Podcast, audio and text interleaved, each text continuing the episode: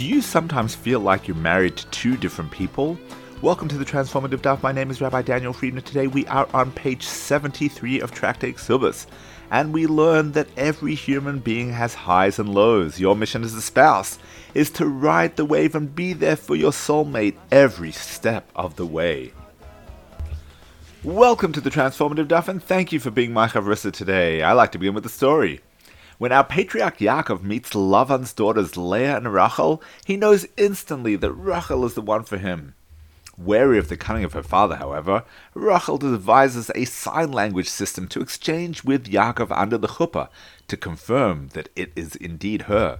At the eleventh hour, however, she realizes that Lavan has no intention of giving her away that night. Concerned for her sister's public embarrassment, Rachel conveys the signs to Leah.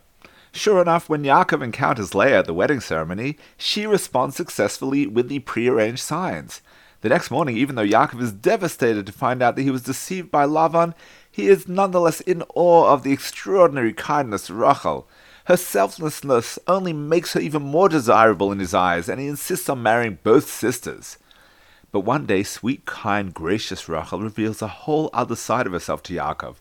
Watching her sister give birth to one child after another, she corners her husband and cries at him to give her a child.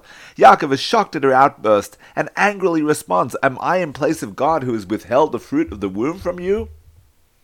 Let's look at today's Gemara. Says the Mishnah, one who betroths a woman on condition that she has no vows of abstinence in effect, and subsequently discovered that she has such vows, she is not betrothed, i.e., the marriage is nullified. If he married her without conditions and it was subsequently discovered that she had vows, she may be divorced without payment of her ketubah obligation, since he discovered a crucial issue about which he had not initially been informed.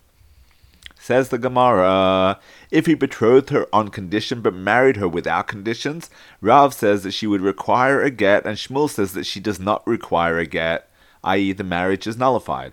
Rabbah taught they are debating a case where there was an error made with one woman who is really like two women. Let's analyze the Gemara.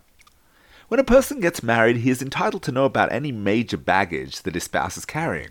It would be grossly inappropriate to get married and hide the fact that you've been in jail or that you had a terminal illness, God forbid. While these are extreme examples, the list of pertinent matters that should be discussed prior to getting married is extensive. One such issue, says the Mishnah, is that of vows of abstinence. Let's say the wife can't stand the smell of meat, and she's vowed not only to be vegetarian, but that there will be no meat whatsoever in her home. If she didn't inform her husband of the stipulation prior to the marriage, he would have every right to say he married her with an information deficiency. He would be entitled to end the marriage because he couldn't imagine Shabbos without fleshig cholent. The Gemara then presents a scenario whereby initially, when they were betrothed, he knew that she had made certain vows, but then, based on their conversation, he assumed that she'd annulled them prior to the wedding day, only to find out that she still had vows in effect. The husband now wants out of the marriage. According to Rav, he must divorce her because he knew about the vows to begin with. According to Shmuel, the marriage is annulled because he was under the erroneous impression that the vows had been nullified. Eventually, Rabbah explains that the case is a little more complicated than that. What actually happened was that he married a woman who was really like two women. Rashi explains that she is like two women because he actually married her twice. Here's what happened. The man initially betrothed his wife knowing that she had vows in effect.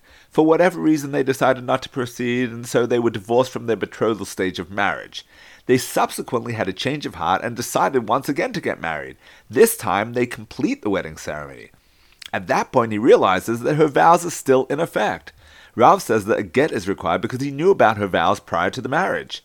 Shmuel, however, says that the marriage is null and void because he clearly had no intention of completing a marriage with a woman who had vows in effect.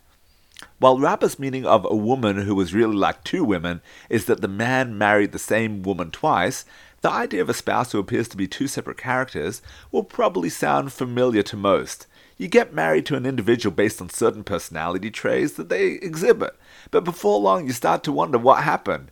Your new spouse seems like a completely different person than the individual you thought you married. While our sages are critical of Yaakov's unsympathetic overreaction to Rachel's cry for help, we can all relate to it. Here he was thinking he'd married this sweet, kind, selfless soul who never thought about her own needs. After all, she was the heroine who made the ultimate sacrifice by sharing the signs with her sister. And so her sudden outburst seemed so out of character to Yaakov. He was completely caught off guard, especially if she'd been bottling up her pain for so long. Who was this woman? She didn't seem to be the Rachel that he'd married. But all of us, men and women, go through cycles emotional cycles, physical, biological cycles, spiritual cycles. It's unreasonable to expect that your spouse will always be the incredibly sweet, pleasant, calm person that you dated. Because chances are, once your spouse gets to know you, they'll be equally surprised to learn that you're not as always the cool, calm, and collected person you were on every date.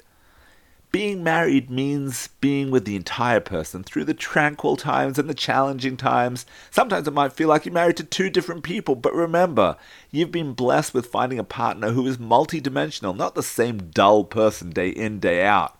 As a loving spouse, you need to learn to ride the wave and recognize when your spouse needs you the most. When your spouse overreacts to something you say or do, don't argue back. When your spouse is experiencing a low moment or a tough day, don't disappear when they need you more than ever. When your spouse is experiencing emotional highs and lows, think of it as a gift from heaven designed to teach you to be more patient and understanding, to teach you empathy, and to teach you how to maintain your own balance and equilibrium in the face of stress and adversity. You married your spouse to serve them in their entirety, through every facet of who they are. We all have highs and lows. A loving spouse is always there no matter what happens.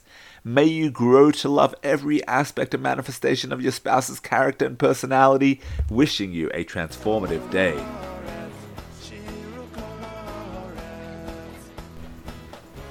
Thank you for tuning into the Transformative Daf podcast with Rabbi Daniel Friedman. Whether you've been doing Daf Yomi for years or you're not quite ready to commit but want to be part of the Daf Yomi global movement, there's something in the Transformative Daf for everyone. It's about joining the conversation, it's about talking over the Daf with your family, your friends, your colleagues. It means never being short of a discussion starter or a meaningful Dvar Torah.